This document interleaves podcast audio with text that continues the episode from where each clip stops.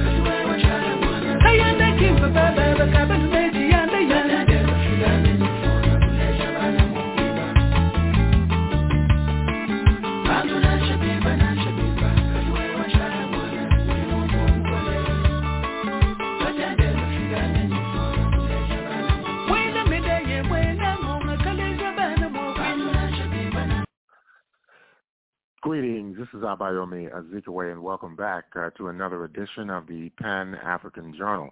The Pan-African Journal is an audio news magazine that's brought to you here on a weekly basis. Uh, I am your host, uh, Abayomi Azikiwe.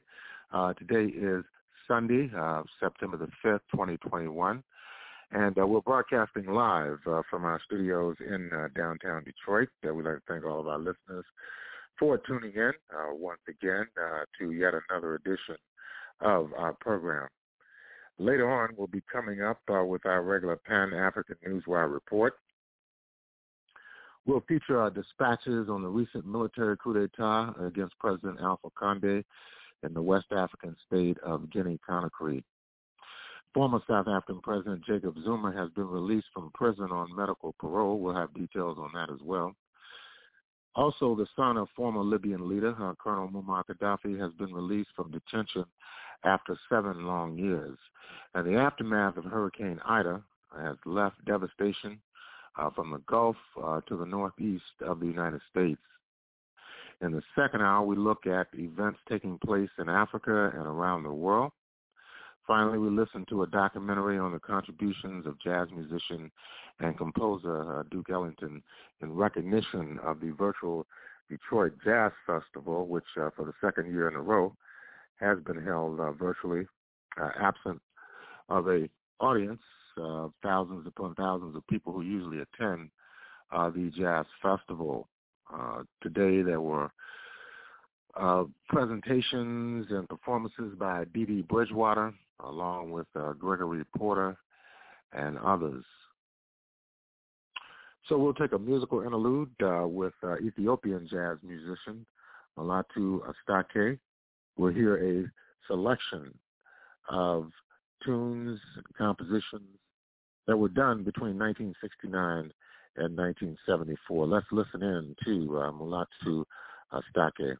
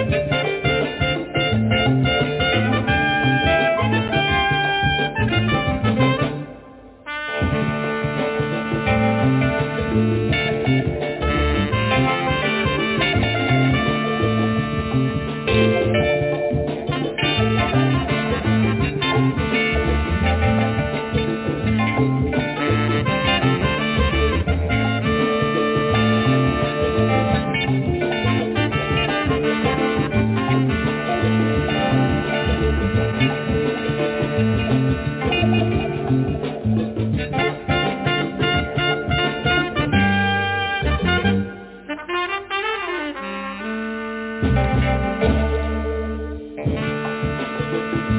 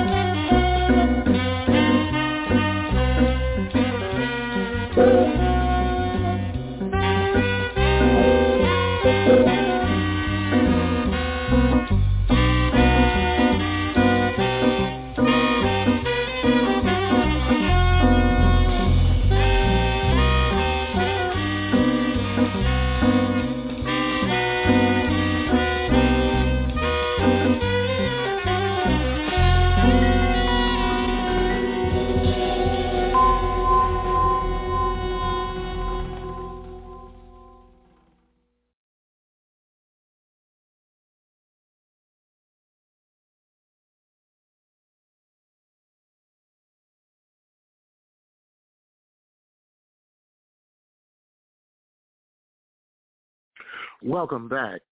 and uh, that was uh, the music of uh, Mulatu Astatke, a, a, collection of his recordings uh, done between 1969 and 1974. Uh, Mulatu Astatke of uh, the Horn of Africa state of Ethiopia.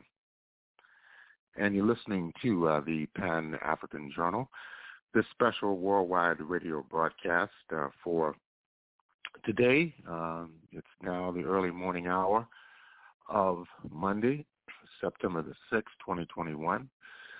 We're broadcasting live from our studios in downtown Detroit, and we'd like to thank all of our listeners for tuning in uh, once again uh, to another edition of our program. And right now we want to move into our Pan-African Newswire segment uh, of our program. And our lead story uh, deals with the current uh, security and political situation in the West African state of Guinea, Conakry. There has been a military coup d'etat in uh, Guinea, Conakry, and the fate of Guinea's uh, President Alpha Conde is unclear after an unverified video showed him surrounded by soldiers who said they had seized power. They appeared on national television claiming uh, to have dissolved uh, the government. And of course, uh, these uh, events are unfolding uh, as we speak. Uh, however, um, the uh, defense ministry said the attempted takeover had been thwarted by the presidential guard. This follows hours of heavy gunfire uh, near the presidential palace in the capital of Conakry. United Nations Secretary General Antonio Guterres, as well as the African Union, have condemned the apparent coup and demanded the immediate release of President Conde. The West African country of Guinea is rich in natural resources, but years of unrest and mismanagement uh, mean it is one of the world's poorest countries. Uh, the TV address featured nine unnamed soldiers, several draped in red, gold, and green national flag, uh, who said they had taken over because of rampant corruption, mismanagement, and poverty calling themselves the National Committee for Reconciliation and Development, they said the Constitution had been dissolved and that there would be consultations to create a new, more inclusive government. Uh, numerous reports say the coup was led by an elite unit uh, headed by a former French legionnaire, Lieutenant Colonel Mamadi Doumbouya. In one video, uh, which uh, the international press uh, had uh, not been able to verify.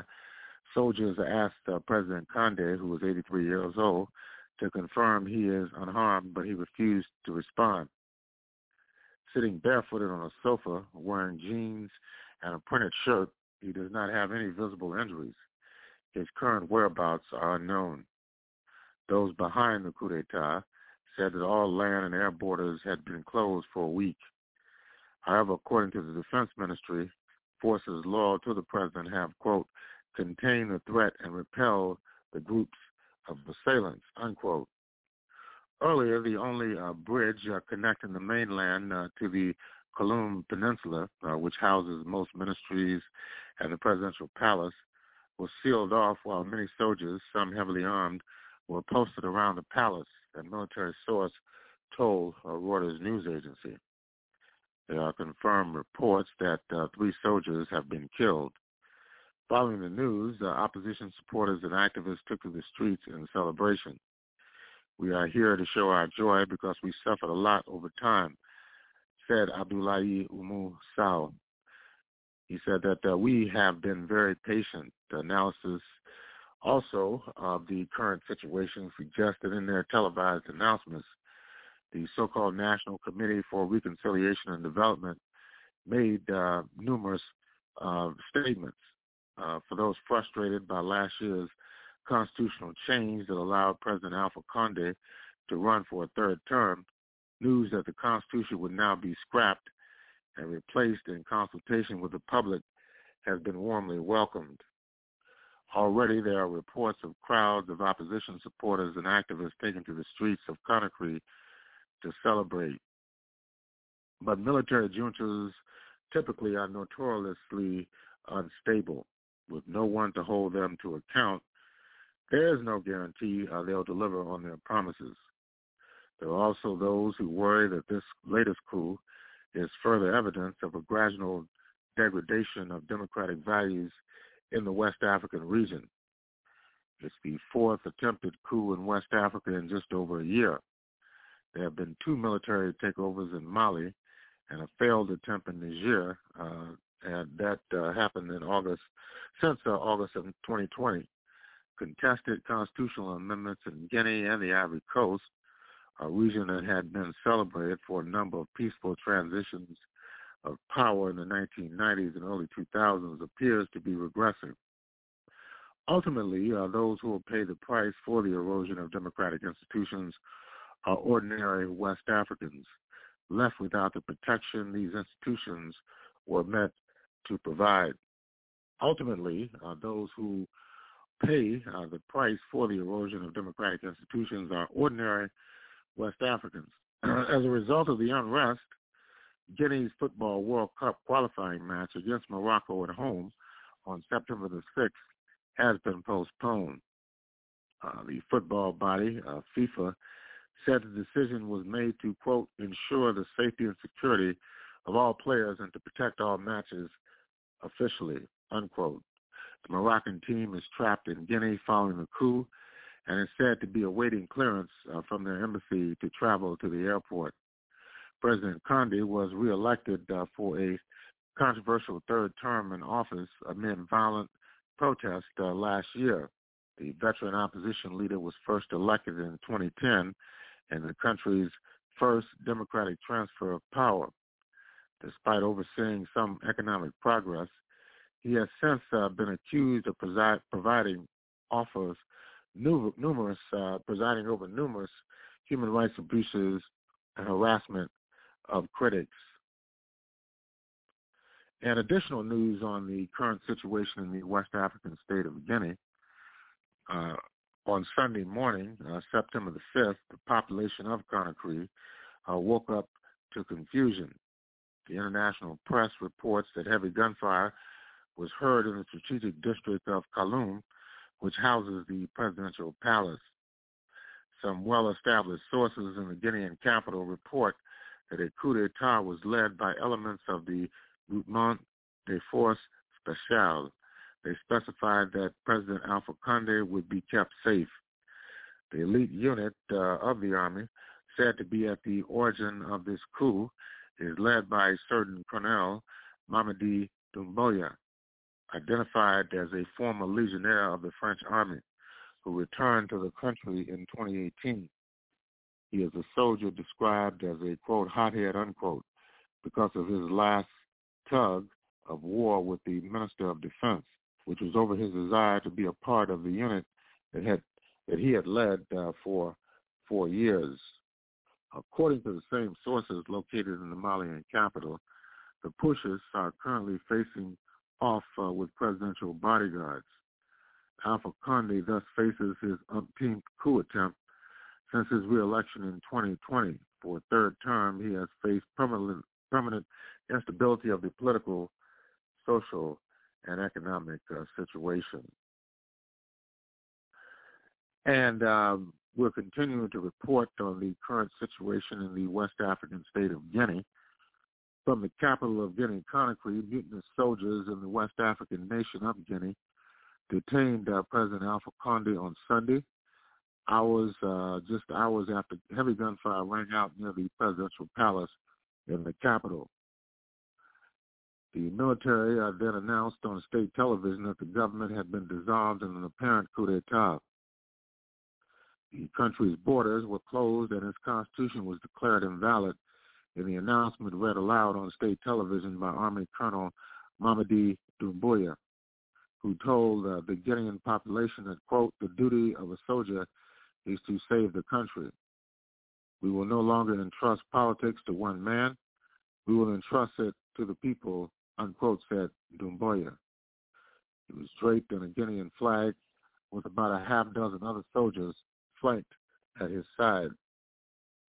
It was not immediately known, though, how much support uh, Doumbouya uh, had within the military or whether other soldiers loyal to the president of more than a decade might attempt to wrest back control.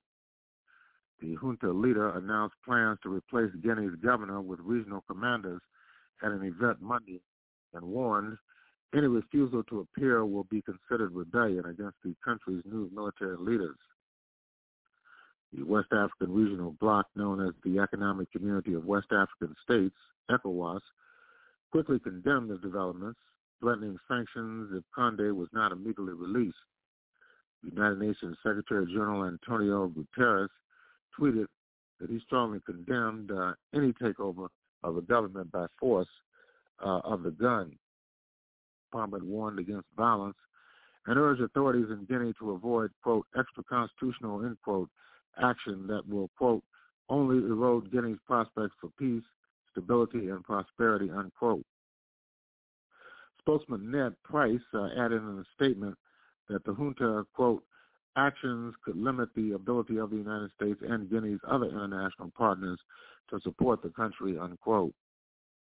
Conde's whereabouts had been unknown for hours after the intense fighting Sunday in downtown Conakry until a video emerged showing the 83-year-old tired and disheveled in military custody. The junta later released a statement saying Conde was in contact with his doctors, but they gave no timeline for releasing him other than to say, quote, everything will be fine. When the time comes, we will issue a statement, unquote. Conde, in power for more than three, more than a decade, had seen his popularity plummet since he saw the third term in 2020, saying that term limits did not apply to him. Sunday's dramatic developments underscored how dissent had mounted within the military as well. Doumbouya, who had been the commander of the Army Special Forces unit, called on other soldiers, quote, themselves on the side of the people, unquote, and stay in their barracks the Army colonel said he was acting in the best interest of the nation, citing a lack of uh, economic progress by leaders since the country gained independence from France in 1958. And of course, Doumbouya said, if you see the state of our roads, if you see the state of our hospitals, you realize that after 72 years, it's time to wake up, unquote, he said, that we have to wake up, unquote. Observers, though, say the tension between Guinea's president and the Army colonel stemmed from a recent proposal to cut some military salaries. On Sunday morning, heavy gunfire broke out near the presidential palace and went on for hours, sparking fears in a nation that already has seen multiple coups and presidential assassination attempts. The Defense Ministry initially claimed that the attack had been repelled by security forces, but certainly uh, Duru uh, when there was no subsequent sign of Conde on state television or radio. The developments that followed closely mirrored other military coup d'etats in West Africa. The Army colonel and his colleagues seized control of the airwaves, professing uh, their commitment uh, to democratic values and announcing their name, the National Committee for Rally and Development. It was a dramatic setback for Guinea, where many had hoped the country had turned the page on military power grabs. Conde's 2010 election victory, uh, the country's uh, first Democratic vote ever, was supposed to be a fresh start uh, for um, a country that had been marred uh, by decades of corruption, uh, military rule, and political turmoil. In the years since then, uh, through opponents said Conde too failed to improve the lives of the Guinean people, most of them who live in poverty despite the country's vast mineral riches of bauxite and gold. The year after his first election, he narrowly survived an assassination attempt after gunmen surrounded his home overnight and pounded his bedroom with rockets. Rocket-propelled grenades landed inside the compound, and one of his bodyguards was killed. The violent street demonstrations broke out last year after Conde organized a referendum to modify the Constitution. The unrest intensified after he won the October election, the opposition said dozens were killed uh, during the crisis. In neighboring Senegal, which is a large diaspora of Guineans who oppose Conde, news of his political demise was met with relief. Quote, President Alpha Conde deserves to be deposed. He stubbornly tried to run for a third term when he had no right to do so, unquote, said Malik Diallo, a young Guinean shopkeeper in the suburbs of neighboring Senegal, um, the capital of Dakar. Mamadou Salou Diallo said, quote, we know that a coup d'etat is not good. He's also living uh, in Senegal. He went on to say a president must be elected by democratic votes, but we have no choice. We have a president who is too old, who no longer makes Guineans dreams, and who does not want to leave power. Guinea has had a long history of political instability. In 1974, after the death of the country's founder, Ahmed Sékou Touré, uh, of the Democratic Party of Guinea, uh, died in April of 1984, Lansana Conté, who was a colonel, took control of the country after the first post-independence leader died. He remained in power for a quarter century until his death in 2008. He was accused of siphoning off state coffers to enrich his family and friends. The country's second coup uh, soon followed, putting Army Captain Moussa Dadis Camara in charge. During his rule, security forces opened fire on demonstrators at a stadium in Conakry who were protesting his plans to run for president. Human rights groups have said more than 150 people were killed at least 100 women uh, were raped. Camara later went into exile after surviving an assassination attempt, and a transitional government was organized and did organize the landmark 2010 elections, uh, which was won uh, by Alpha Conde. And you're listening to uh, the Pan-African Newswire segment of the Pan-African Journal. I am your host, uh, Abayomi Azikiwe, and other news uh, in the Republic of South Africa. Former President Jacob Zuma is being released from prison on medical parole two months into his 15-month sentence. The government's uh, Department of Corrections Services did not reveal the nature of Zuma's medical condition, but said that parole can be granted to, quote, inmates suffering from an illness that severely limits their daily activity or self-care, unquote.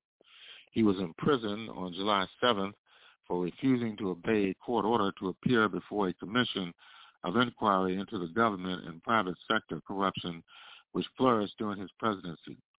His jailing triggered widespread violence in two of the country's provinces. The 79-year-old was incarcerated in the hospital section of the prison of Estcourt, a town uh, in his home province of KwaZulu-Natal. A month later, the prison department said he had moved to an outside hospital under the care of medical of military doctors. Since as an ex-president he's entitled to military care by the military doctors, he is likely to have been in a military hospital for the past month.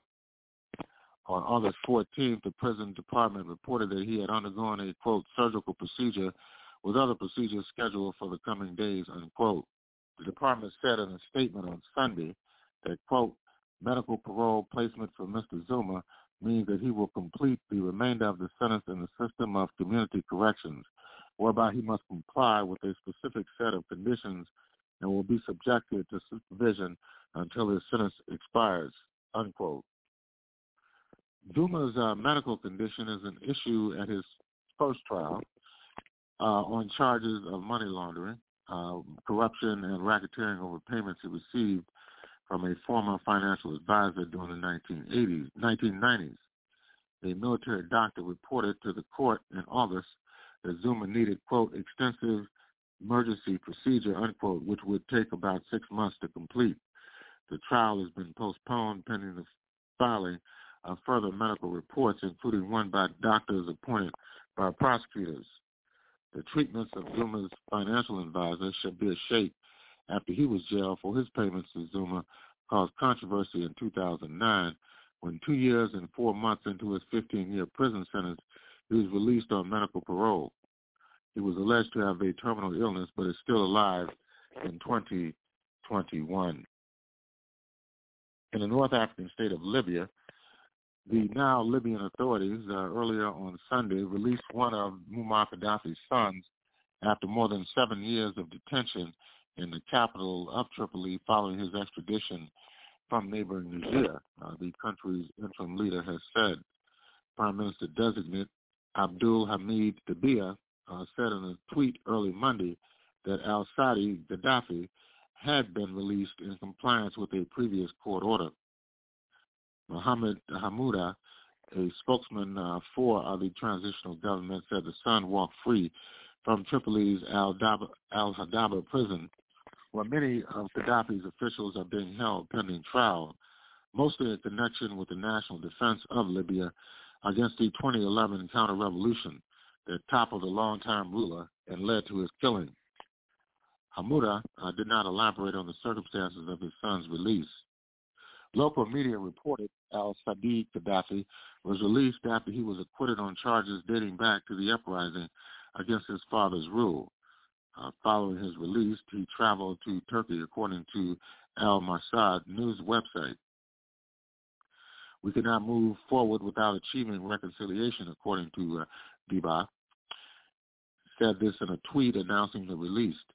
His government has been given the task of leading the war-wrecked country to elections uh, before the end of the year. The revolutionary Pan-Africanist leader, Muammar Gaddafi, had eight children, most of whom uh, played significant roles in the previous Jamahiriya system. His son, Mu'tasim, was killed, and at the same time, Gaddafi was captured and slain.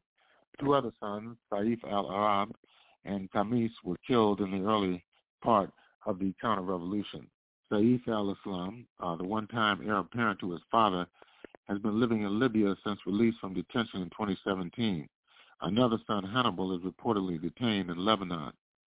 The rest of the children are still at large, having sought asylum in neighboring Algeria along with Gaddafi's wife and al-Saadi's mother, Safia. The mother, a sister, and two brothers were granted asylum in Oman in 2012 and moved there uh, from Algeria. And uh, finally, uh, inside the United States, uh, there's a grave humanitarian situation uh, that is taking place in response uh, as a result of uh, Hurricane Ida and even the reduction of from a hurricane to a tropical storm has caused tremendous damage. And of course, this has been going on for more than a week now. the storm initially hit as a hurricane off the coast, destroyed uh, many uh, communities in Louisiana, Mississippi, and Alabama. Uh, then, of course, uh, it went up the northeastern coast, and several days ago hit uh, the city of New York. Uh, also impacted New Jersey as well as Pennsylvania. Deadly flooding uh, delivered uh, to the northeastern part of the United States by the torrential rains of what happened uh, with uh, Hurricane Ida has brought a new urgency and a fresh look to how roads, sewers, bridges, and other infrastructure must be improved to prevent such a catastrophe from happening again. The world is changing and our whole mindset and playbook that we use must change. Uh, that's according to uh, New Jersey Governor Phil Murphy. Uh, he said this uh, just this last past Thursday as he toured uh, Mullica Hills, New Jersey, 150 uh, mile or 241 uh, kph tornado splintered homes. Quote, we have got to leap forward and get out of ahead of this, he said, unquote. The devastation exposed flaws in preparation plans even after New Jersey and New York spent billions of dollars to prevent a reoccurrence of Superstorm Sandy destruction in 2012, with much spent to protect coastal communities. Flash floods are now coming. There's now waves off the ocean or the sound. New York uh, Governor Kathy Hochul said soon after last week's storm swept through. Hochul and Murphy, both Democrats, agreed that the increasing frequency and intensity of storms demand a new approach that factors in flash floods. The storm dumped uh, so much rain so that a record three inches at 7.5 centimeters fell in an hour in New York on Wednesday, overwhelming the sewage systems, the drainage systems. Some lives were lost when water flooded basement apartments, subway stations, and vehicles. At least 50 people died in five northeastern states. According to uh, Dr. Irwin Redlener, who is the founding director of the National Center for Disease for Disaster Preparedness, uh, located right in New York at Columbia University, he said, I don't think uh, many people could have predicted the severity of the loss of life and damage done by the flash rains. He went on to say people drowning in their basement apartments and cars and so on is not something we typically would ever see in New York, unquote.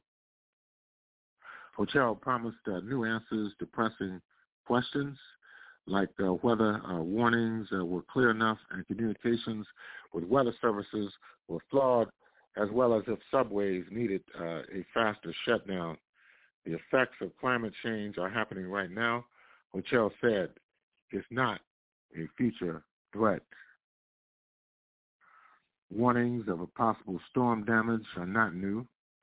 In August of 2011, the aftermath of Hurricane Irene killed six in Vermont and left thousands homeless and damaged or destroyed over 200 bridges and 500 miles of highway. Of the state's 251 towns, 225 had infrastructural damage. 13 communities were severed uh, from the outside uh, world after flooding washed out roads, electricity, and telecommunications. National Guard uh, helicopters ferried supplies to stranded residents for days. More than a half billion dollars was spent by the state and federal governments and in donations to private individuals to help Vermont recover. To weaken effects of future storms, New York and other areas can learn from other cities like Singapore, Copenhagen, and Amsterdam, where solutions are including turning asphalt, parents' uh, lots, and uh, schoolyards into spaces that can retain water, said Amy Jester, the managing director for the nonprofit Rebuild by Design. And uh, with that, uh, we're going to conclude uh, the, the Newswire segment of the Pan-African Journal. In concluding this segment, we want to remind our listeners that the Pan-African Newswire is an international electronic press service. Uh, it is designed to foster intelligent discussions on the affairs of African people throughout the continent and the world. The press agency uh, was founded in January of 1998, and since then it has published thousands upon thousands of articles and dispatches in numerous newspapers, uh, magazines, journals, research reports, and on blogs and websites throughout the world. The Pan-African Newswire represents the only daily international news source on Pan-African and global affairs. If you'd like to log on to uh, the Pan-African Newswire so you can stay abreast of some of the most pressing and burning issues of the day, just go to our website at panafricannews.blogspot.com. Uh, that's panafricannews.blogspot.com. And uh, if you'd like to have access to today's Pan-African Journal, this special worldwide radio broadcast, all you need to do is go to uh, the Pan-African Radio Network. Uh, that's at blogtalkradio.com forward slash Pan-African Journal. That's blogtalkradio.com forward slash Pan-African Journal. The programs can be shared with other potential listeners uh, by merely copying and pasting the links into emails and sending those emails out to potential listeners. Uh, the links can be shared uh, by copying and pasting them on blogs and websites. The links can be shared as well through social media networks such as Facebook and Twitter. This is Abayomi Azikiwe. You're listening to uh, the Pan-African Journal special worldwide radio broadcast. We'll take a break. We'll be back with more of our program.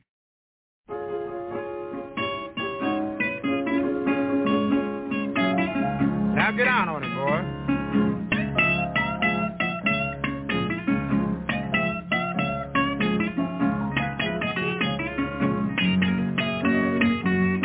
Lay your racket, boy. Lay your racket.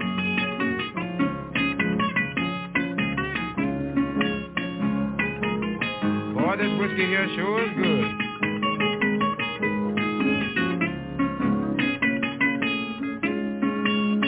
Now I believe,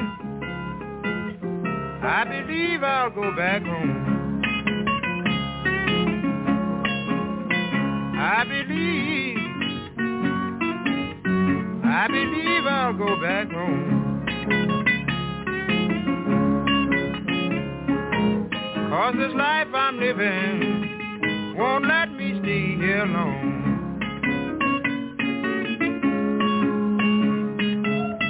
Lay it down, boy. Lay it on down, son. Boy, this is gonna be a killer.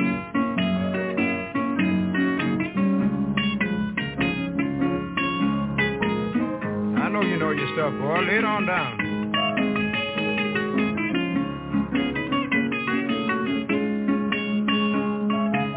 His wife is gone, but she was alright with me. His wife is gone, but she was alright with me.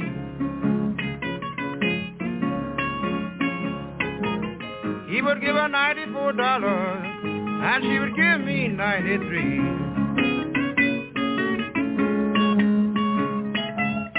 Oh, beat it, boy, beat it. Boy, knock a hole in it.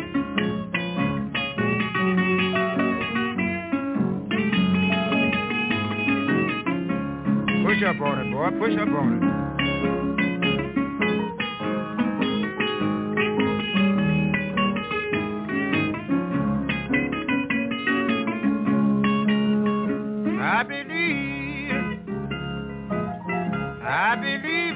A change.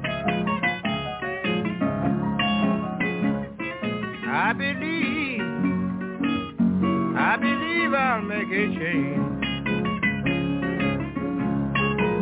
Gonna turn off this gas stove. I'm bound for a brand new range.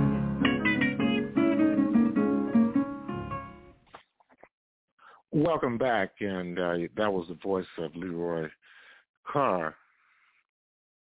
I believe I can make a change, and uh, we do believe we can make a change here at uh, the Pan African Journal, uh, this special worldwide radio broadcast. Uh, right now, we're in the early morning hour of uh, Monday, September 6th, uh, 2021. We're broadcasting live from our studios in downtown Detroit. We want to take a look at some developments uh, taking place uh, around the African continent and indeed internationally uh, with this report uh, from uh, Africa Live, CGTN. Let's listen in.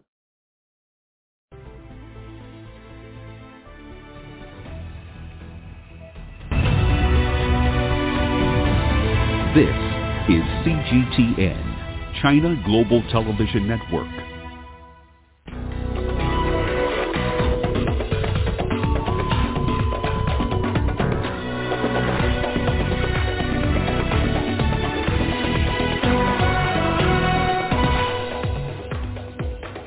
Members from an elite army unit claim they've seized power in Guinea. We update you on developments in Afghanistan as a new government continues to be awaited. And how the threat of a hefty fine and expulsion from the community are urging environmental conservation in a village in Somalia. Hello and welcome. You're watching Africa Live. We're coming to live from Nairobi. I'm Hannah Vivier. Here with stories making headlines. We look at how Tunisia is coping with the challenge of providing cold storage for COVID-19 vaccines. And we highlight one man's mission to boost the popularity of Chinese martial arts in Uganda. We begin in Guinea, where a coup attempt has reportedly taken place. There, members drawn from an elite army unit have come out to claim that they've seized power. Social media videos have emerged showing President Alpha Conde surrounded by soldiers. He is reportedly under arrest and was taken away from the presidential palace. Lieutenant Colonel Mamadi Doumbouya is believed to be behind these developments in Guinea. Despite this, though, Guinea's Ministry of Defense says the coup attempt was repulsed. In a released video, Doumbouya announced the dissolution of the government. He also stated all land and air borders had been closed. After taking the president, who is currently with us, we decided to dissolve the current constitution, the institutions, the government, and close land and air borders. For the latest on this developing situation, we're joined by Yusuf Ba, a journalist based in Conakry, Guinea's capital. Thank you so much for joining us, Yusuf. It's been a dramatic day for Guinea. What's the latest situation in Conakry? Uh, the situation in Conakry this evening uh, is very, very confusing. Um, special force have taken over.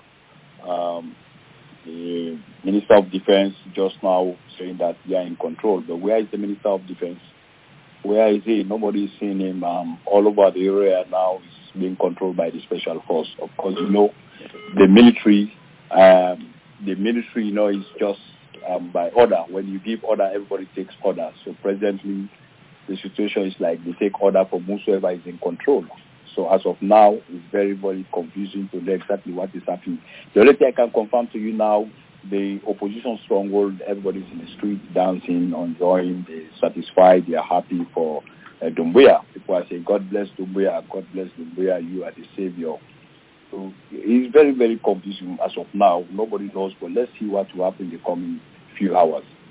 Yusuf, despite that confusion that you speak about, what can you tell us about events leading to this reported attempted uh, attempt to oust the president, and has his reported removal been confirmed yet? Uh, you know, a couple of days ago, um, the government, the parliament, try uh, change uh, some of the constitution. Like, for example, they increased the budget of the president, they increased the budget of leaders of the House of Parliamentarian, and they reduced the budget of the prime minister and five percent also from government workers. And government workers, this include military and police. Uh, it's like twenty dollar equivalent, like uh, they reduced from the salaries.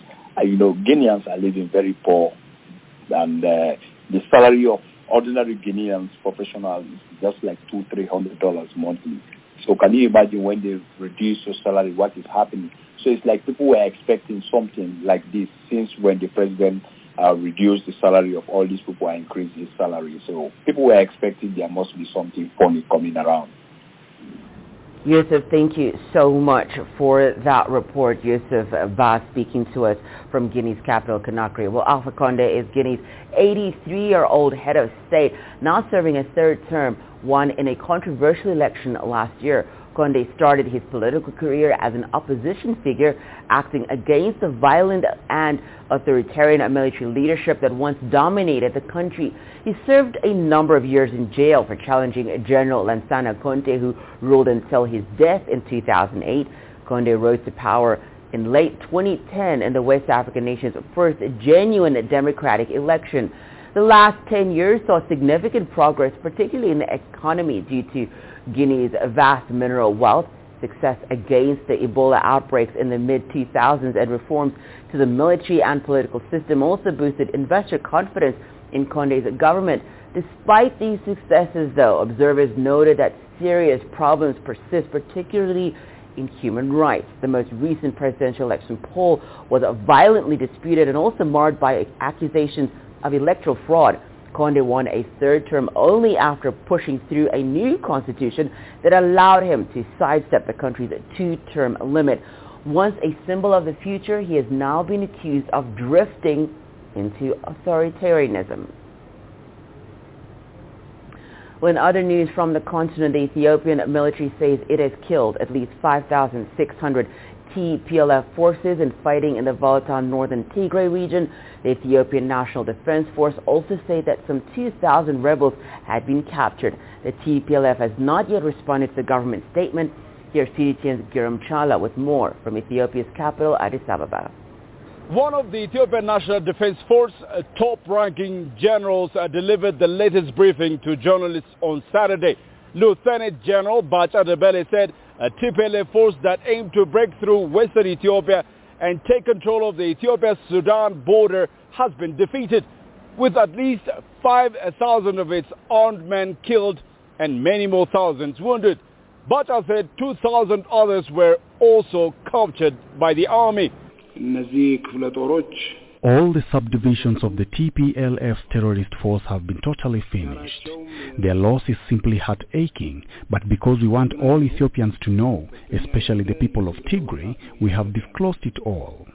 Young Tigrayans in their large numbers are perishing because of the recklessness of the TPLF leadership. People need to know the gruesome terrorist acts of the TPLF. Therefore, because of their recent offensive, our forces have killed 5,600 of them and wounded more than 2,300. The Lieutenant General said TPLF has uh, sent poorly trained, ill-prepared and poorly equipped young fighters in large numbers only for them to end up in the hands of the army, dead or wounded. He said this war is about safeguarding Ethiopia's sovereignty and territorial integrity and will only end after the government makes sure that the TPLF is no longer a threat to the nation. In these recent wars, TPLF has committed heinous and inhumane crimes. This has shown us the junta's terrorist work. They gather around Tigray youth, give them one rifle for five of them to fight with. First, these boys and girls know nothing about war, and when they retreat, their seniors kill them right on the spot. Second, those who get seriously wounded will either be left to die or will be again killed by the TPLF terrorist leaders. From Tigray, there has been no response so far to the current happenings and the latest government statement, especially from the Tigray Liberation Front's leadership. On the other hand, the war in the region is still continuing on different fronts, particularly in towns bordering Amhara and Tigray, as well as Afar and Tigray. Military sources have confirmed that thousands of people are thought to have been killed in the conflict that started last November. Girum Chala CGTN, Addis Ababa, Ethiopia. We head over to South Africa now where former President Jacob Zuma has been placed on medical parole due to his ill health. Well, that's according to a statement released by the Department of Correctional Services on Sunday. Zuma had been serving a 15-month sentence in Estcourt prison for contempt of court. The former statesman was sent to a hospital outside the prison for observation last month. Authorities say that he underwent an unspecified surgery and remains in hospital with more operations planned. The details of Zuma's illness remain unknown. A high court postponed his corruption trial to September the 9th. His legal team was ordered by the judge to produce a medical report that could help the court assess whether Zuma is fit to stand trial.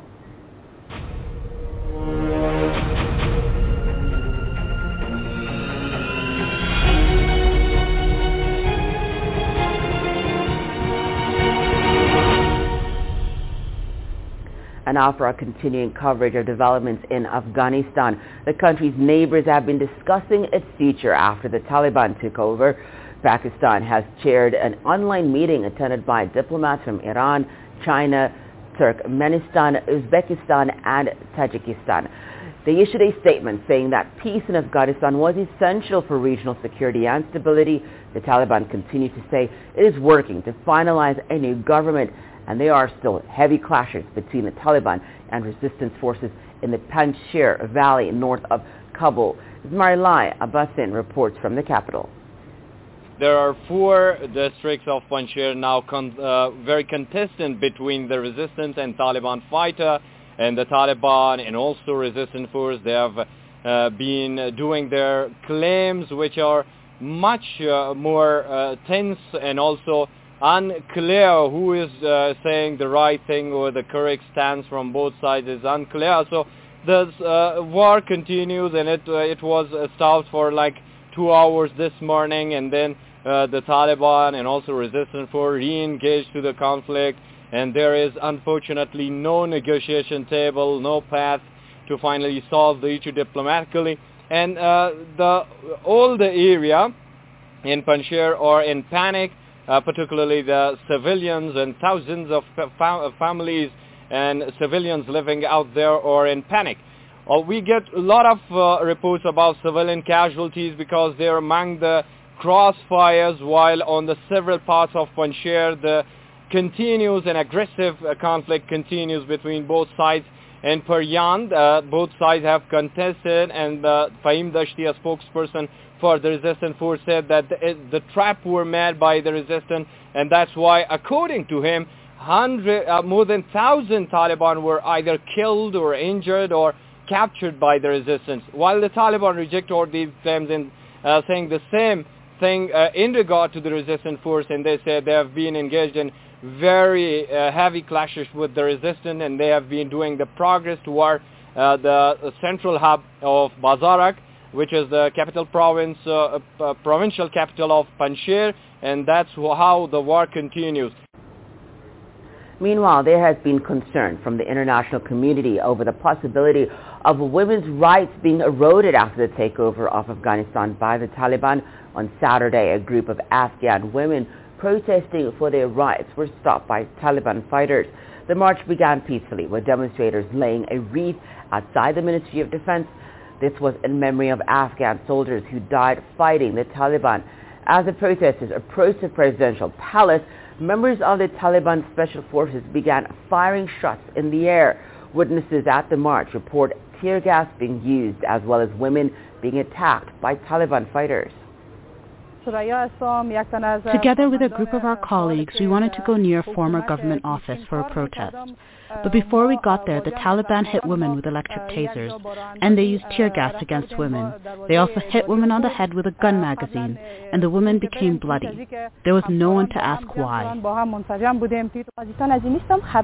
The purpose of our gathering today was to get our rights, the right to education and the right to work.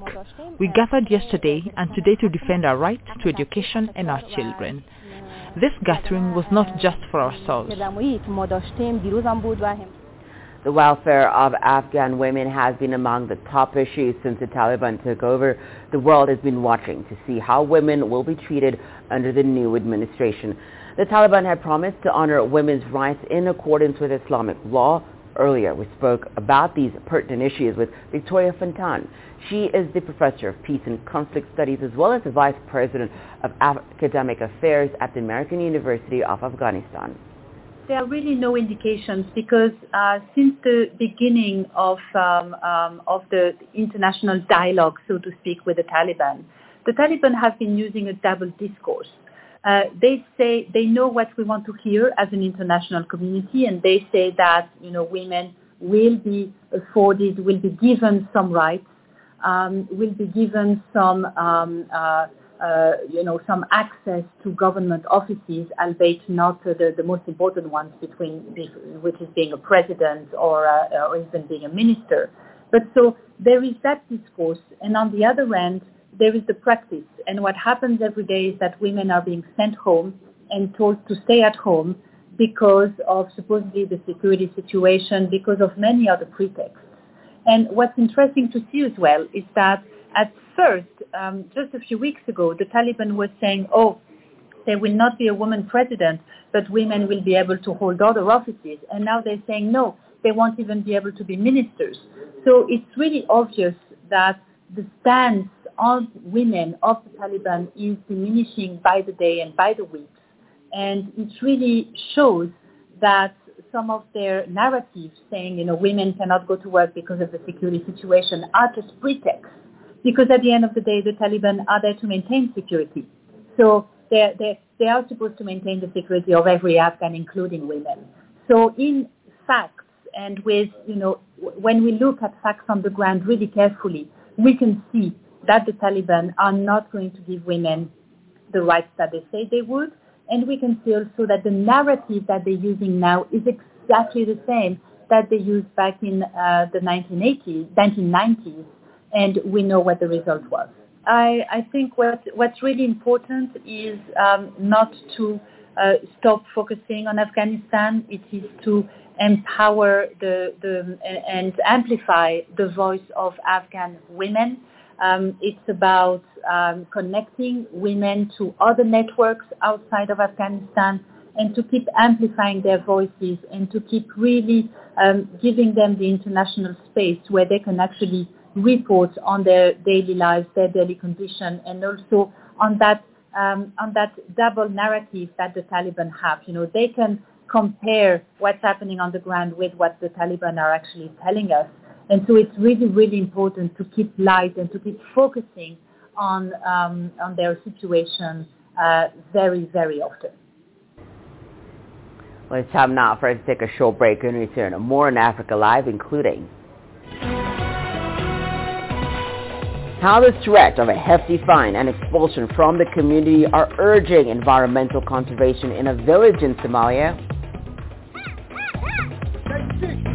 And we highlight one man's mission to boost the popularity of Chinese martial arts in Uganda.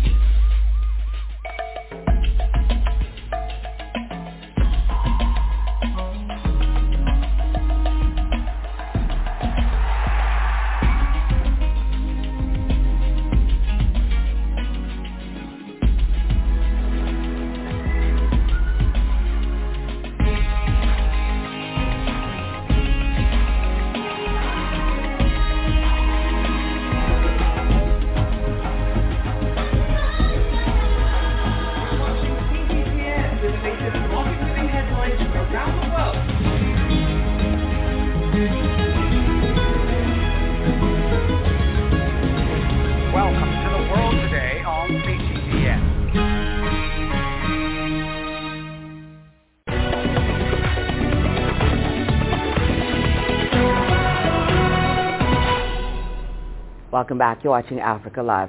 Well, Tunisia's health ministry says that it is challenged with keeping millions of COVID-19 vaccines cold.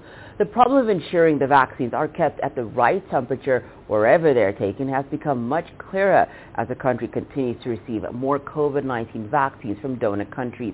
With more on that, here's Adnan Shuashi. The Ministry of Health has received a donation of six buses and two refrigerated trucks from the EU. The aid will boost the health department's capacity to keep COVID-19 vaccines cool and ensure the timely provision of medical assistance to patients. We've been able to vaccinate more than 1.6 million people in 72 hours, thanks to the efforts of medics, paramedics and the civil society. This requires coordination and logistical readiness for vaccine transportation and storage. This valuable aid will help us step up the vaccination campaign and make vaccines available to 11 million Tunisians. The health minister added that the Tunisia-EU cooperation program will support health services offered to citizens in the 24 regions across the country. We want to save lives with vaccinations and reinforcing preventive measures while investing in the health sector with the support of our partners. The health situation is improving with the decline in COVID infections, but we should not forget that hospitals are also receiving thousands of patients who suffer from chronic illnesses and need other medical services. The EU ambassador to Tunisia says European countries want to boost cooperation with health authorities in Tunis in order to improve health services in the North African nation. The European Union will stand by Tunisia the EU has mobilized additional support in terms of oxygen and medical equipment. A considerable effort is being made to strengthen this partnership. All member states are focused on establishing an equitable and accessible medical coverage for the whole Tunisian population during and after this health crisis. The office of the Tunisian president says the country has been receiving medical aid from foreign nations to help it tackle the COVID-19 pandemic. The scientific committee of the health department in Tunisia says its vaccine stock management procedures follow the World Health Organization guidelines. Experts say the availability of refrigerated trucks will boost the ongoing vaccination drive in many remote areas. Aden Shawishi, CGTN, Tunis.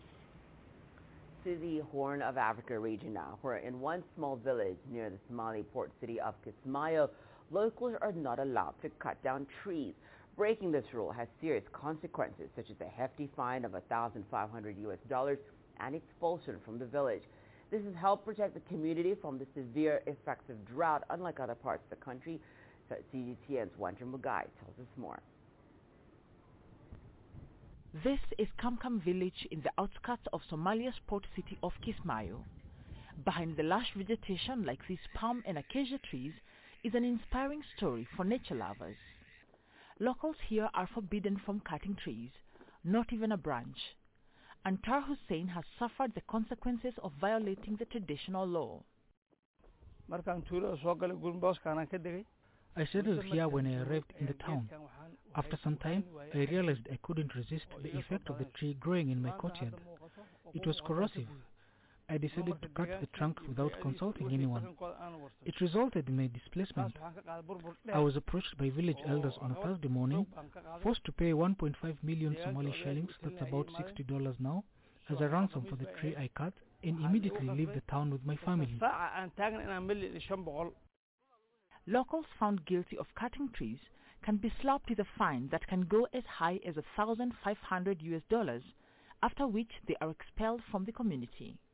The tough measures have helped keep Kamkam an evergreen village, experiencing less effects of drought, unlike other parts of Somalia. Ali Farah initiated this concept after relocating here following the 1990 civil war. His goal was to make this place a haven of peace, free from interclan differences, as well as making it a place where people coexist peacefully with nature. Kamkam is a peaceful village. Those who know about it are familiar with the situation. For those who don't know, as I said, it is a peaceful village. We protected our land, people and property by unanimously agreeing on set rules and by God's grace. Somalia is generally a hot and dry region. Given the effects of climate change, the conditions have worsened over the years. The country frequently experiences droughts, loss of agricultural produce and animals. The United Nations says Somalia has experienced about 30 droughts since 1990. I had a hundred cows and 200 goats. I lost all. The rivers dried up. The vegetation was gone. There was no rain at all. With elders in Kamkam village determined to keep their neighborhood green, they have succeeded in protecting their fellow villagers from the harsh effects of climate change. CGTN. The East China Sea, home of dream seekers, where China's hub for reform and opening up connects with the Maritime Silk Road. Whether it's exploring the busiest seaport and trade zone, or witnessing how locals strive for a better life. Join CGTN's adventure, Tides of Change Part 2. A journey enchanted by a dynamic ocean and beyond. While Kung Fu first originated in China, it has gained popularity in various parts of the world. In Uganda, martial arts enthusiast says he hopes to boost Kung Fu's popularity first in his own country and then the rest of the continent. With more on his story, here's CGTN's Hilary Ayesiga. A warm-up exercise for Hasfa Nakirija. At five years of age, she's already trying out new Kung Fu techniques. Kung Fu helps me in self-defense and also keeps my body physically fit. Under her father's guidance, Nakirija is training in the Gong Li Chuan style of martial arts. Through this training, Nakirija wants to become an actress, but to achieve her goal, she needs more time and techniques. If she makes it into the movie industry, she'll be following in the footsteps of her father. Mansour Sejemba is both a Kung Fu specialist and an actor. Kung Fu has helped us a lot in Uganda's film industry, more especially in movies. I'm a film actor too. She also dreams of becoming a movie star. In 2017, Sejemba visited the Shaolin Temple in China and was made a Kung Fu ambassador for Africa. But the COVID-19 pandemic has since interrupted his training program. He now concentrates on his daughter at home. These two years have been so challenging because we have the COVID-19 pandemic. It has affected our training sessions. Mansour has so far trained 24 people in Kampala. and his dream is to boost Kung Fu's popularity across Uganda and the African continent. Hilary Ayesiga, CGTN, Kampala, Uganda. Let's now take a look at what's happening in the world of basketball. In Senegal, Senegal took the bronze at the 2021 AfroBasket Championship in Kigali, Rwanda on Sunday, thanks to a comfortable 86-73 victory over Cape Verde. The five-time champions got on the board first and kept out in front until the second period when Cape Verde displayed their best spell of the match and were even leading by five points at 33 to 28 at one point. But that was as good as it got for them as the West Africans turned things around to end the half 44 to 39 ahead. They only got stronger and extended their advantage to nine points going into the fourth quarter. They steadied ship to see out the win and secure third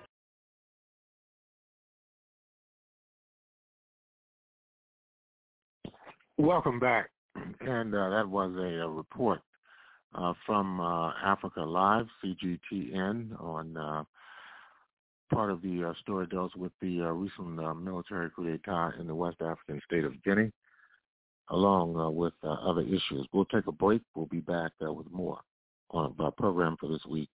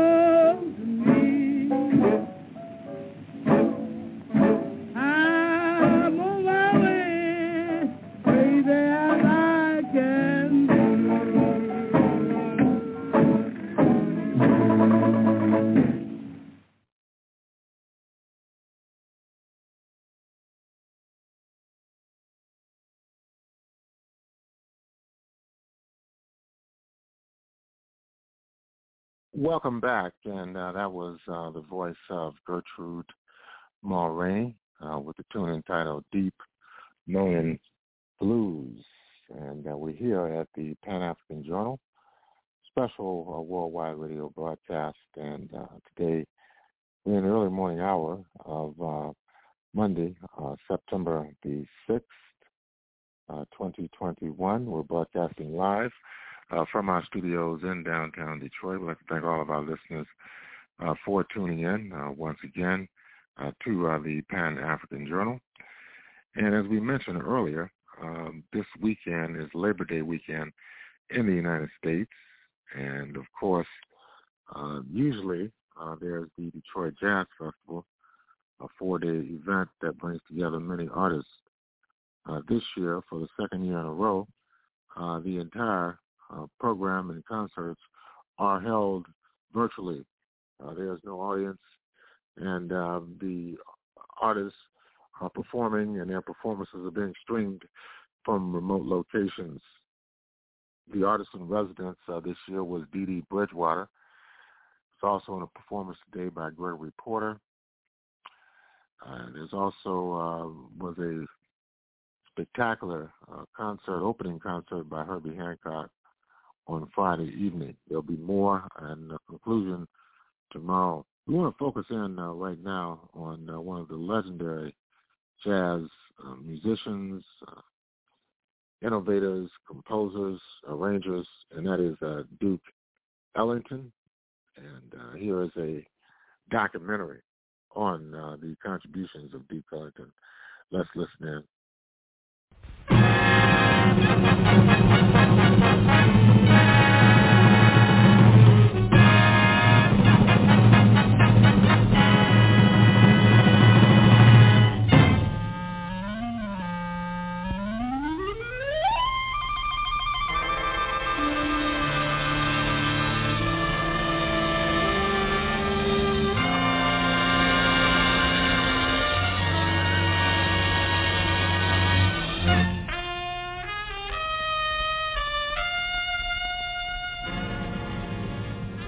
Music is, uh, I live with music. This is it. I mean, I uh, go off on these strange hops with music, you know. We fly off to the moon. Maybe. As a matter of fact, I'm not so sure that music and I have not been on the dark side of the moon. Well, maybe on the dark side of my moon, shall we say.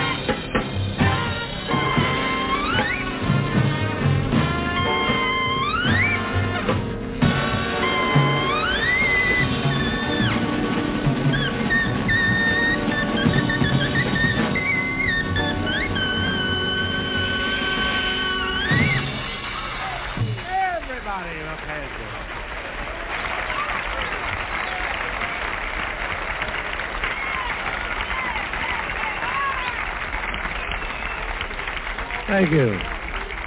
We have a request now. Oh, incidentally, I'd like very much, ladies and gentlemen, to have you meet uh, meet our piano player.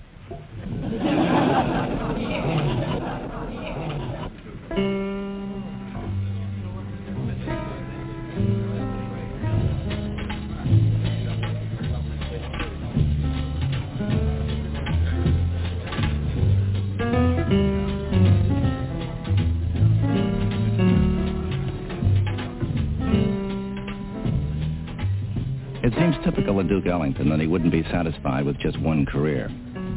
For the last 40 years, ever since he opened in 1927 at the Cotton Club in New York, he's had at least five going for him.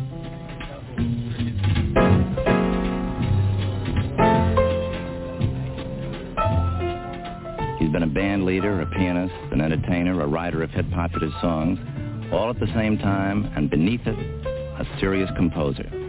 The way it works out, of course, is simultaneous improvisation on multiple levels, even though Duke would never say it like that. All Duke does is just smile mysteriously and keeps producing the beautiful music. Sometimes alone, sometimes working with Billy Strayhorn, his longtime associate, but always with his orchestra, his traveling workshop, year in, year out, on the road with Duke.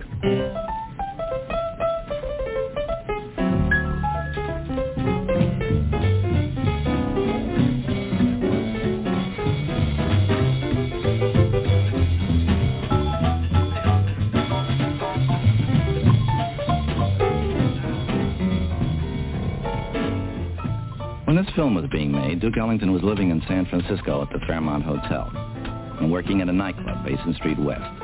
He was writing the music for the Grace Cathedral Sacred Concert, working long distance on a Broadway show, directing recording sessions and the release of albums.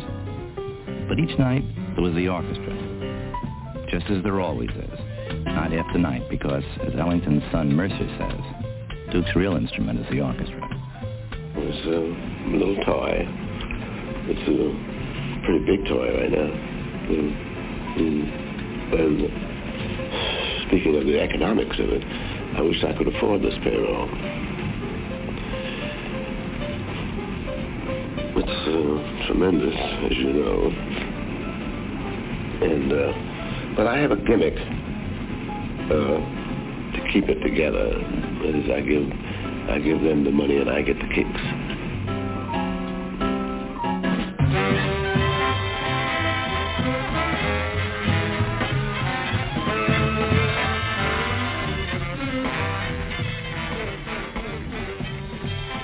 I mean, you go out and Johnny Hodges makes that smeary sound. I mean, you know, and he, you know, those sexy, sexy tones, you know, and all those sort of things.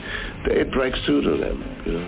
Uh, Cat Anderson, when he screeches out over top of the roof, you know, I mean, you know, it's like the man being shot out of a gun. And all that. Cootie Williams, individual personalities.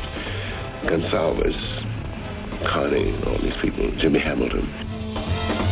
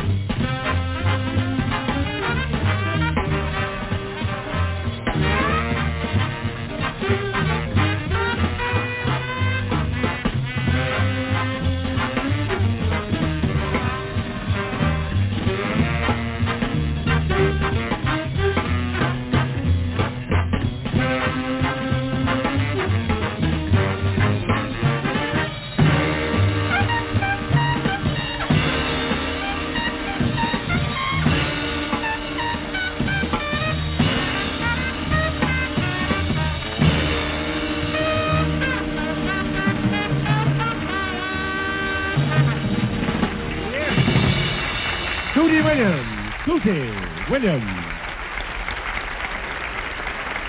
Susie Williams. Thank you very much for Susie Williams. That, of course, was Billy Strayhorn's Take the A Train. Well, personalized arranging is a matter arranging of arranging with uh, the uh, all of the better characteristics of the performer in mind, and with uh, deep consideration for the limitations of each one. Now, as you know, I mean, there's no musician in any kind of uh, music, I mean, who doesn't have some limitations. And this is a little problem which is very interesting to handle when you're writing. And it pays off when, when you hear the result of it. It's a challenge. Yeah, and uh, and uh, this is the thing I've always done all the way down the line. I've always had uh, had some little uh, limitation to deal with, which of course uh, enhances the uh, the joy of doing it more so than having a guy uh, who has the good fortune of having a big fat symphony all the time and ranges from there to here, you know, and no limitations. He can do anything he wants to, you know. He's got no problems, you know. And uh, uh, his chances of actually stumbling up on something that's uh, extraordinary is is kind of uh, vague, you know. And uh, and limitations, I think, are wonderful things, and I think everybody should have them you know, whether they have them or not. and we all do. but then it becomes then it becomes a challenge to figure out how to get around them. Mm. Yeah, well, this is more than uh, this is more than um, just saying, well, I have all the knowledge here in this little box, and all I have to do when I get to a certain point is pull out a little piece of knowledge and put it on that paper.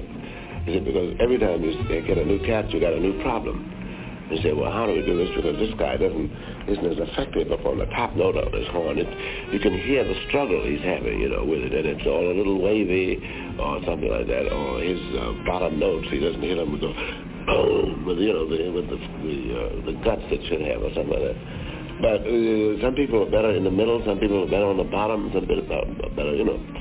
And you figure these things out A couple of years ago, we were in the Far East, that is Syria, Jordan, Afghanistan, India, Ceylon, uh, Pakistan, Iran, Iraq, Kuwait, uh, Lebanon, um, Cyprus, Turkey, for the State Department on their cultural exchange program. Of course, it was a tremendous experience for us. Our first time over that neighborhood. And uh, as a result, our inspiration brought us to do a thing which we call our Impressions of the Far East. I'd like to have you hear some of it now.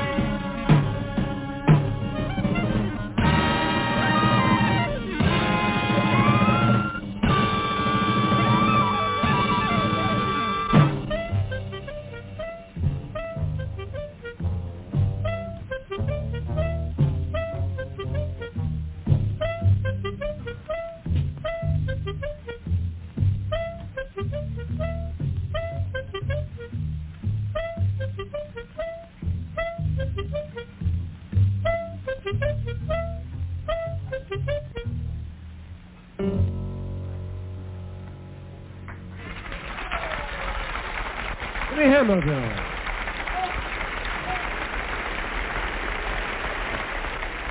Jimmy Hamilton, a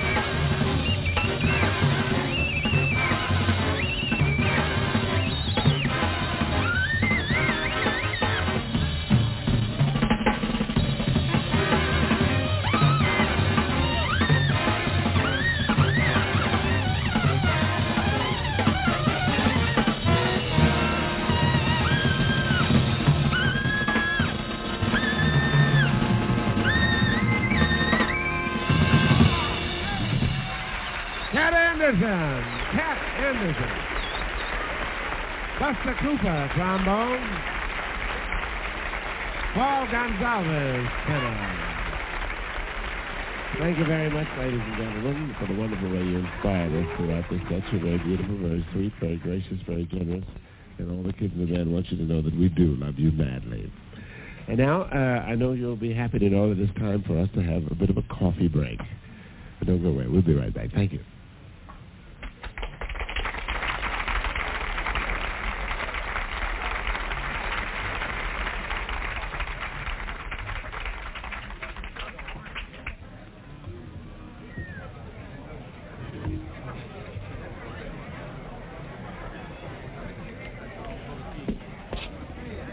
Missy.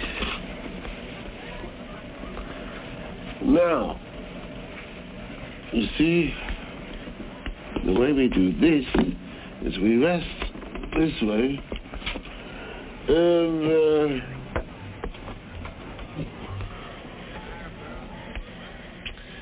and then you get uh, a good half hour sleep. Do you want to snore into? I guess I shouldn't ask the question. What? Do you plan the next set when you're resting? When I'm already- resting? Yeah, or have you already planned it? Oh, have I planned it? No, I never planned it. What would you want to hear? Well, anything that you want to play, I want to hear. Well, I mean, uh, like for instance, this is uh, uh, now let me see if I can remember now.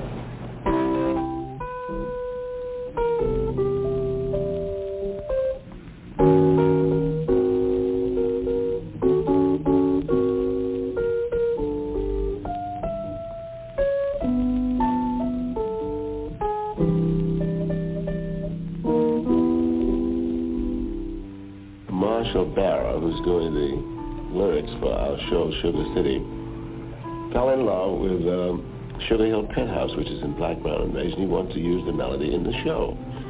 And since there would be no publisher entanglement, so I, uh, I said, well, go ahead. We'll try it, see what happens. And uh, so he wrote the lyric to the tune. And then he wrote the end of it, and I sort of, at the end, I think, on the record, drifted into some sort of piano fade out or something like that.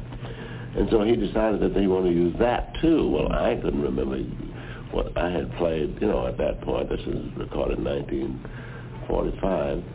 And so I had to call up Pat Willis Brown to play the record for me on the telephone so I could hear what I played, you know. And so this was it. And what he had done, he'd made an interlude out of taking the first phrase of it and then, uh, know, sort of multiplied it by four to come up with the quatrain, you know, which led back into the chorus again.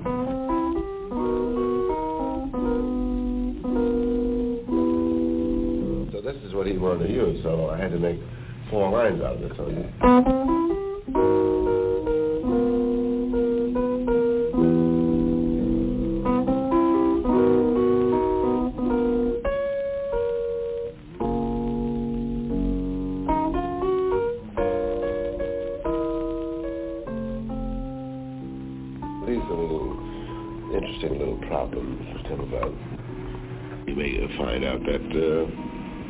Something in haste to fill or something like that, and this turns out to be more effective dramatically than the the, the original fat plan.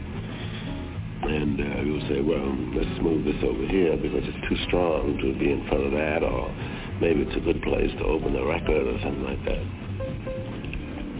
The most important things are said or come about as a result of thinking, and then just putting them on paper is something else if you think of what you want to say, I mean, it's easy to find the time. You can do it while the band's setting up. And I wonder where that ship's going when it leaves over there. You there's lots of big questions come in your mind. Everything offers a suggestion. Sometimes it's important enough to retain. Sometimes it's not.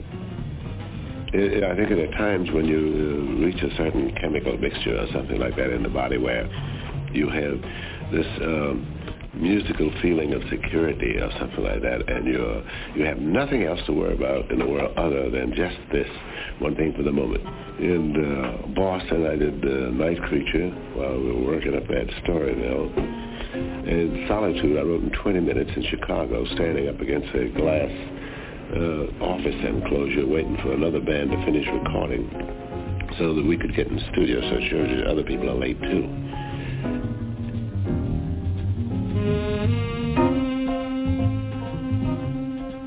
So I wrote the whole thing standing up. And uh, in Chicago, a sophisticated lady is one of the things that I struggled with for over a month.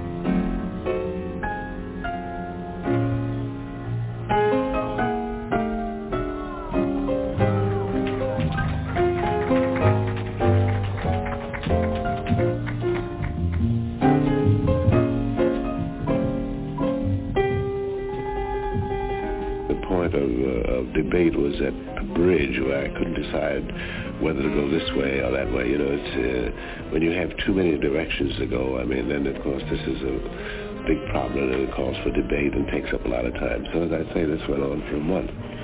Uh, in 1939, riding around in the bus, we did 32 one-nighters, I think, in 30 days.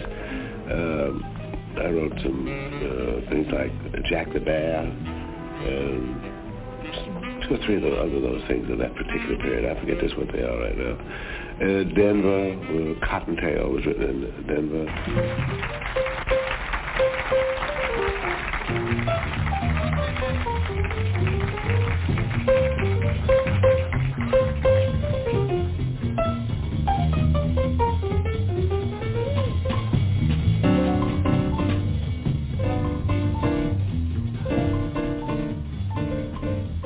In Washington, oh, Washington, of course, I wrote Soda Fountain Rag.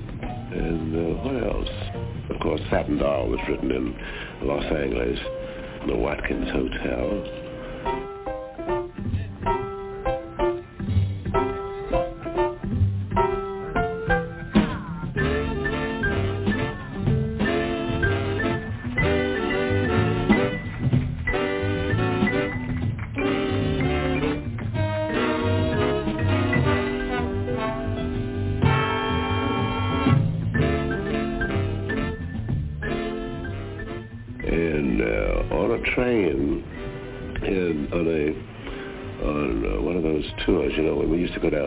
In the 30s, we used to uh, we used to uh, charter two Pullmans, sleepers, and a baggage car. We just live on them. We never got off them to go to hotels, and they just went to work and back. And it was living on this train that I was reminiscing in tempo. It was right after I lost my mother in uh, 1935, and where else have I written? All the other places where I've written things. well, I wrote a lot of stuff in Paris. Uh, when we did Paris Blues, they had a very nice piano in the Lancaster Hotel. And where else? Salt Lake City. Oh yeah, I wrote a lot of nice things. Matter of fact, I did uh, a lot of the Jump for Joy music. I did I Got It Bad, That Ain't Good There. And I wrote the entire uh, Liberian suite there in in a closed room, nothing but a bedroom the doors all locked. The entire Liberian suite there one Sunday we had off with uh, Fletcher Henderson. Uh, I rode Black and Tan Fantasy in taxicab on my way to the studio, going down through Central Park. It was a, I don't forget whether it was a beautiful day or a rainy day. Oh, and then I had a good, uh, productive year in Salt Lake City again. It was in 1955 we did a lot of the instrumental things, which were like uh, some of the portrait of Ella Fitzgerald things. And, oh, in uh, Mood Indigo, of course, I wrote in New York in 15 minutes while I was waiting for my mother to finish cooking dinner.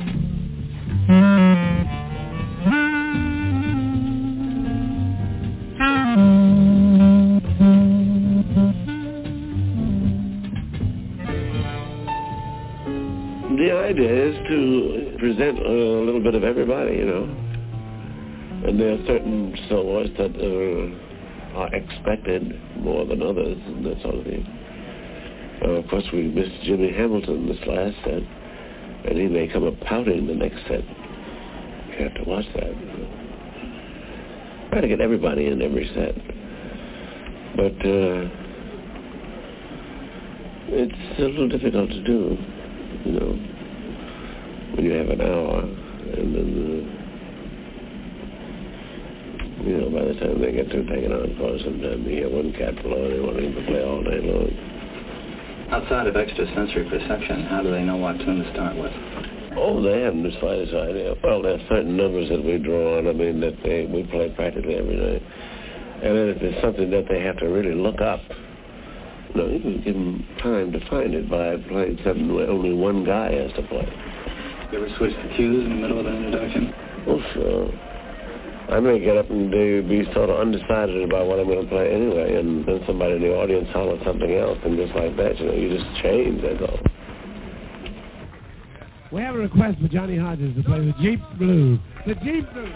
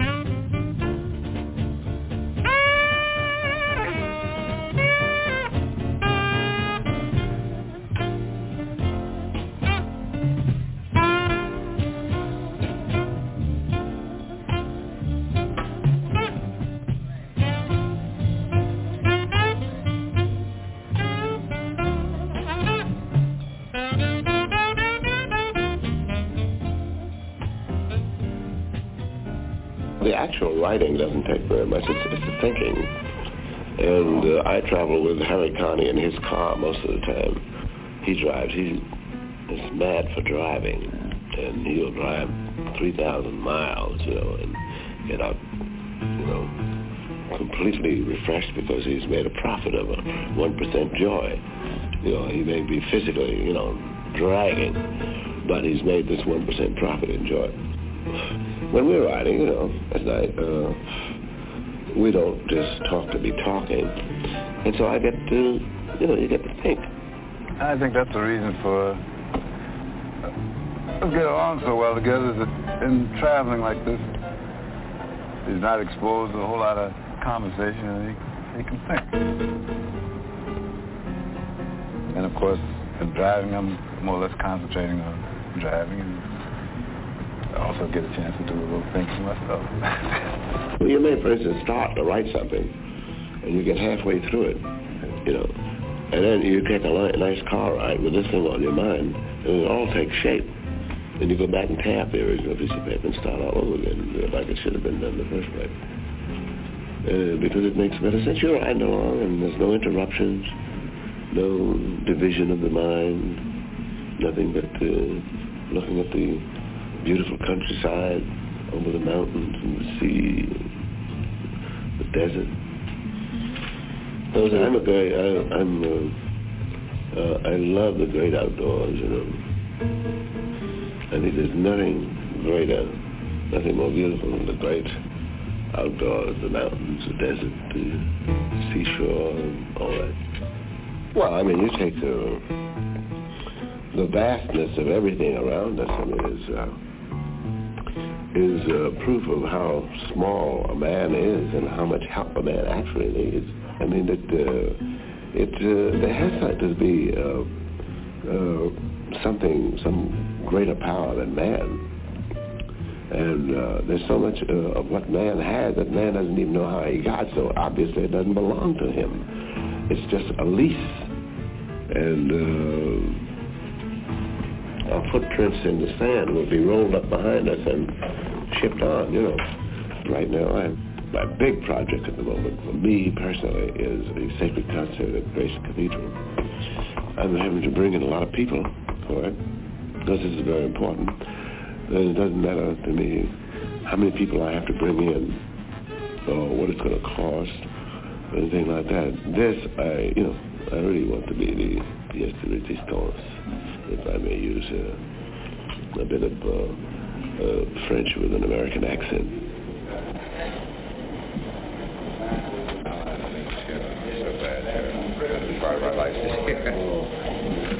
Just telling them that we're very honored that you and your group will be part of our year celebrating the consecration of this great cathedral. Nothing could be more appropriate in our desire to relate to the world around us in terms of its best forms of expression.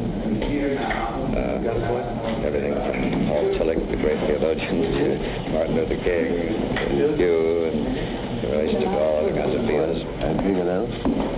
Yeah, come in. You're being announced. Come right in. Yeah,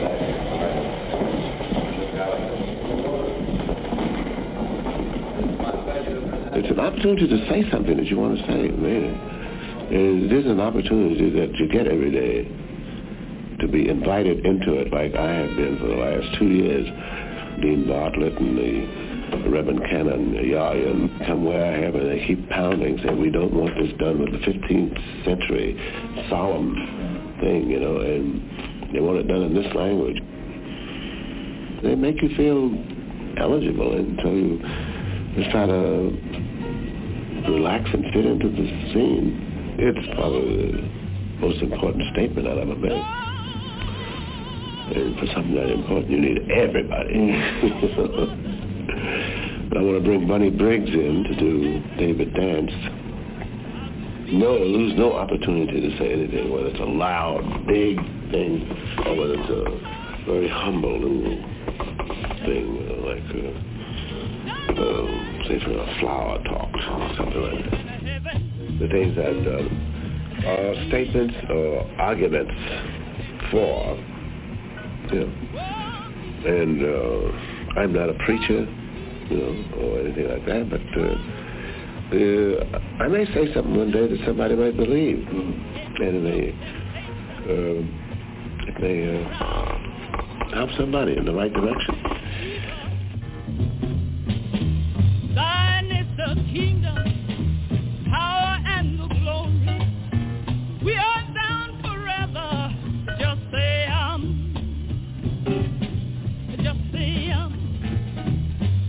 Let me hear you say amen, amen. Let me hear you say amen, amen. Let me hear you say amen, amen. Let me hear you say amen, amen.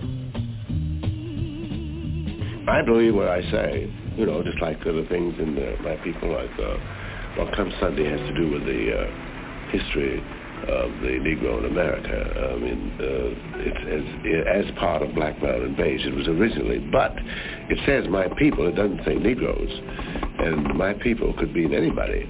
You know, I mean, please look down and see my people through. You know, well, I, I think all people need a little help in that direction.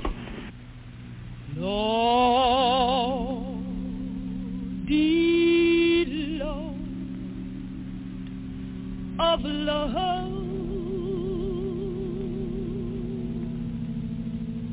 God Almighty, God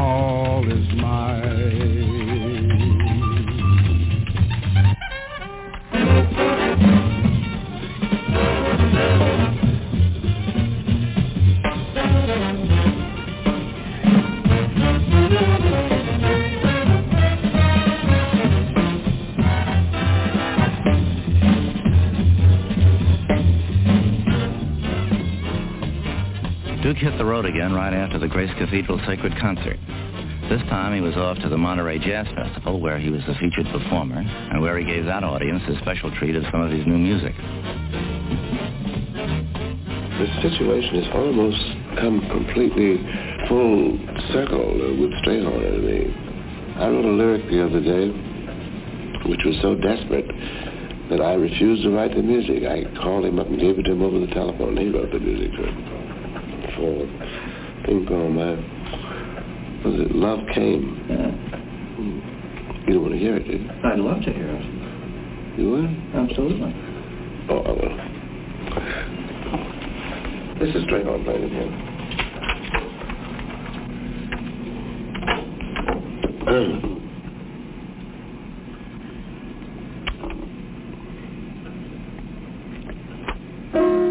Love came as a dulcet tone, humming up above, suspended, to one who'd been so much alone.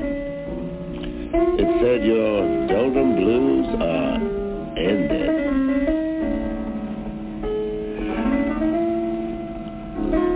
Petals of red roses rare, strewn along the path that guide me. The breath of spring had filled the air. Love of my love was there beside me.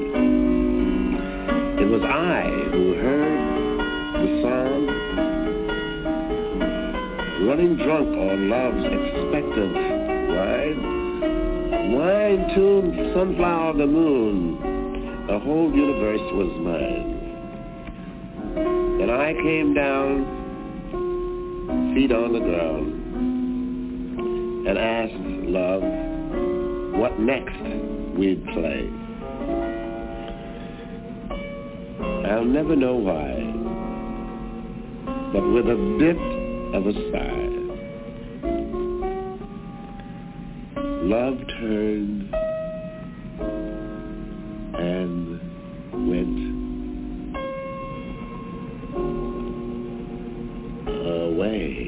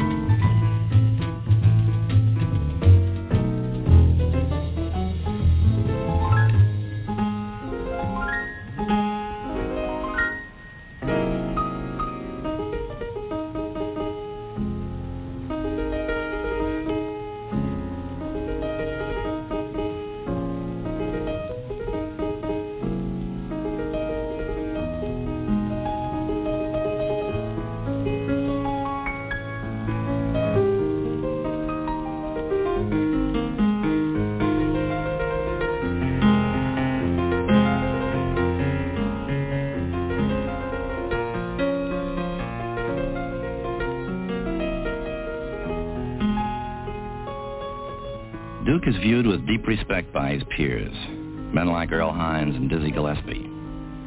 And the people who work with him, some of them hold him in absolute awe.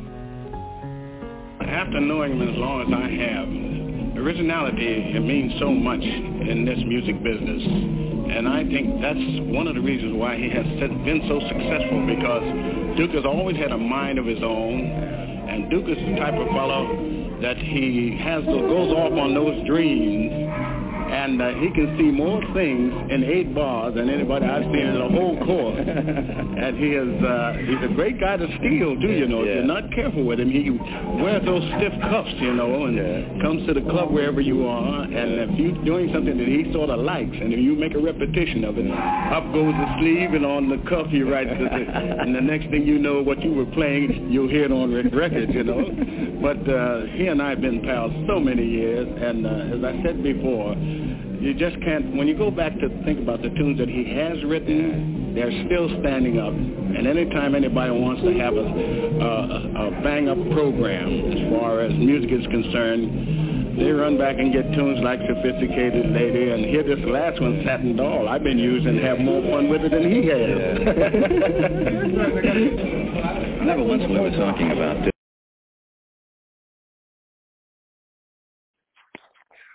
Welcome back. And that was um, excerpts from a documentary on uh, the legendary uh, Duke Ellington. And that's going to conclude uh, the Pan African Journal special worldwide radio broadcast for uh, Sunday, September uh, the 5th, in the early morning hour of uh, Sunday, September 6th, 2021. We've been broadcasting live from our studios in downtown Detroit. To have access to this program, just go to the Pan African Radio Network at blogtalkradio.com forward slash Pan African Journal. To read the Pan African Newswire, log on to panafricannews.blogspot.com. We'll close out uh, with uh, pianist uh, Mary Lou Williams, along with uh, trumpeter Dizzy Gillespie and Bobby Hackett. This is Abayomi Azikiwe signing off, and have a beautiful week.